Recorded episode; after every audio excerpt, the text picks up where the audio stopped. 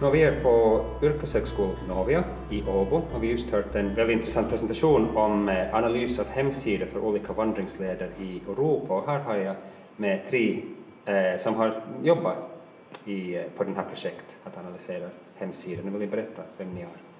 Ja, jag heter Klara Kankampää och jag är tredje årets turismstude turismstuderande. Och jag är Matilda Engström, jag är också tredje årets turismstuderande. Och jag heter Dennis Lindros och jag är också tredje årets turiststuderande.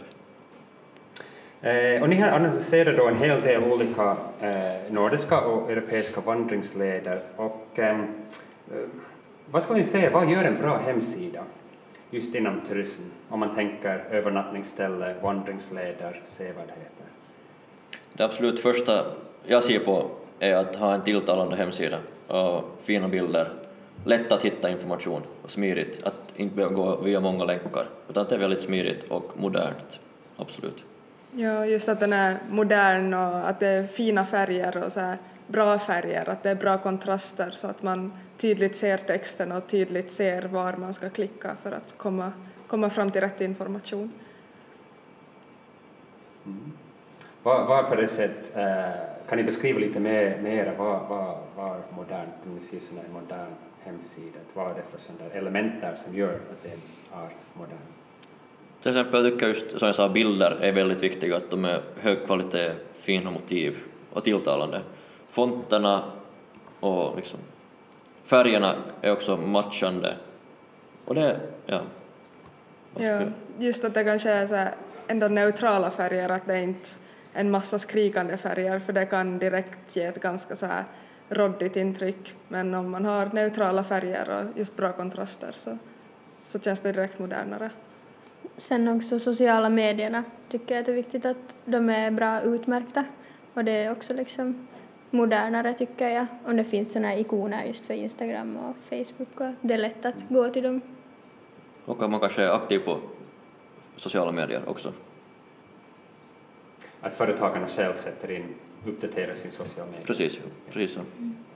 Det var någon som tidigare nämnde att det är bättre att man har färre eh, sociala medier än många som man inte använder. Det är bättre kanske man, just att man har en som man då är ganska aktiv på.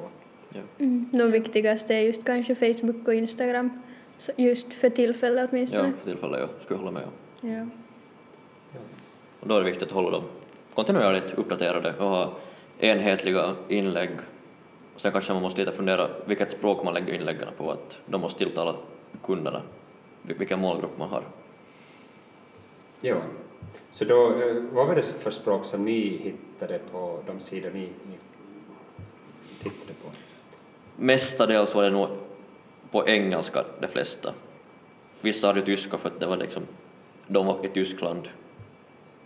Så engelska mest, skulle jag mm, säga. det beror just på vilket land rutten fanns i. Det kan ha funnits uh, rutter i Spanien och då hade de vissa ganska dålig engelska också. Och det var inte så bra, så det är liksom det viktigaste nu. Mm. Och ni har just berättat då att vad ni tycker är, är jätteviktigt att ha med just med det här layout och design för en hemsida, men sen har ni också eh, tog ni fram lite det här med, med sådana nice to, to have, så kanske sådana trevliga saker som man kan ha på en hemsida som gör att det är mer lockande eller att just man vill stanna kvar. Eh, kan ni ta upp några exempel? No, just om det finns företag eh, längs den där rutten som har olika aktiviteter eller om det finns någon speciell sevärdhet, till exempel en kyrka eller någon fin älv eller det kan i princip vara vad som helst, att det finns utmärkt så att man kan eller så att man vet att man kan hitta de där sakerna där längs, längs när man går. Och att det också finns kontaktuppgifter till de där företagen så att man vet hur man lättast får kontakt med dem. Räcker det med kontaktuppgifter? För jag tycker också, här var lite prat att man borde ha direkt bokning antingen till själva hemsidan eller via någon, en tredje part, till exempel som booking.com eller någon annan just när det gäller inkvartering och kanske sådana aktiviteter som man måste boka på förhand så då är det nog lättast för åtminstone dagens unga att direkt kunna boka på hemsidan. Att bara en telefonnummer räcker nog inte idag, att det ska nog gå så, så lätt och så smidigt som möjligt idag. Men bäst är det om det finns både, både och, ett bokningssystem och telefonnummer och, kontakt, och kontaktuppgifter. Ifall det är någonting som går dåligt så kan man ändå ringa dit och fråga eller mejla. Ja. Um, och sen tror jag ni har också lite pratat, och det var lite kanske samma här med det här att kunna köpa paketet, Tycker ni att också det är bra? Till exempel om ni hittar en övernattningsställe som skulle också ha länkar till någon som gör då massage eller paddeltur eller sånt. Är det bra också att, att företagen ska lite samarbeta, att erbjuda då flera saker man kan göra så att man stannar lite längre på en ort? Ja, absolut. Om man tänker att man går en lång vandring, lång sträcka och kanske man vill ta ett litet ta lite lugnt och göra något annat en dag, så kanske man kan just få på paddling ute i skärgården eller något lite annorlunda, att det blir paus i det där vardagen så att säga. Då, då är kanske ett paketpris jättebra, tycker jag.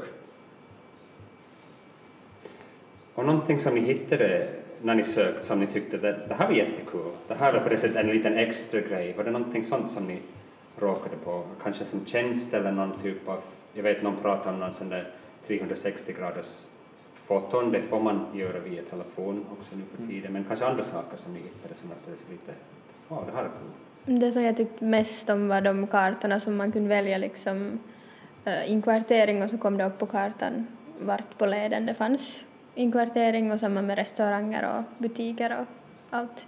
Så jag tycker att det blir jättepraktiskt just om man ska boka eller planera sin rutt. Man vill veta kanske om alla tjänster som mm. finns. Ja. Också sådana tips som de hade på en hemsida att man kunde dricka till exempel vattnet i en älv eller något sånt och hur man sorterar avfallen och vad var det till? Kommer jag på.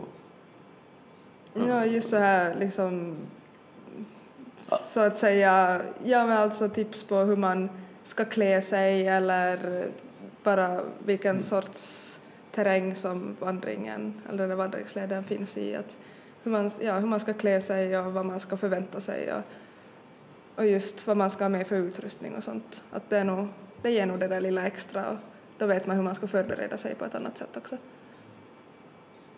Och ni pratade om tidigare att kanske man har tio sekunder eller mindre för att locka någon att stanna med på sidan. Så vad skulle ni säga att absolut man får inte ha med på en hemsida? Vad görs att ni klickar direkt bort att jag orkar inte med den här? Mm, helt för mycket text som är jättesmått liksom och skrikiga färger.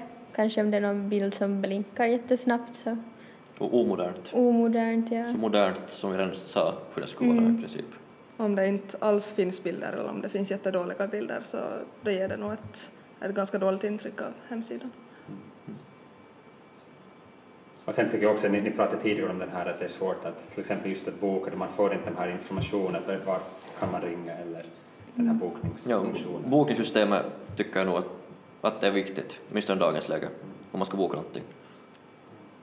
Ja. Att det måste vara smidigt, att det inte går via en massa länkar utan det är antingen på egna hemsidan eller sen en annan hemsida, men att det inte går in via tre, fyra, fem hemsidor, utan väldigt smidigt och enkelt. Ja.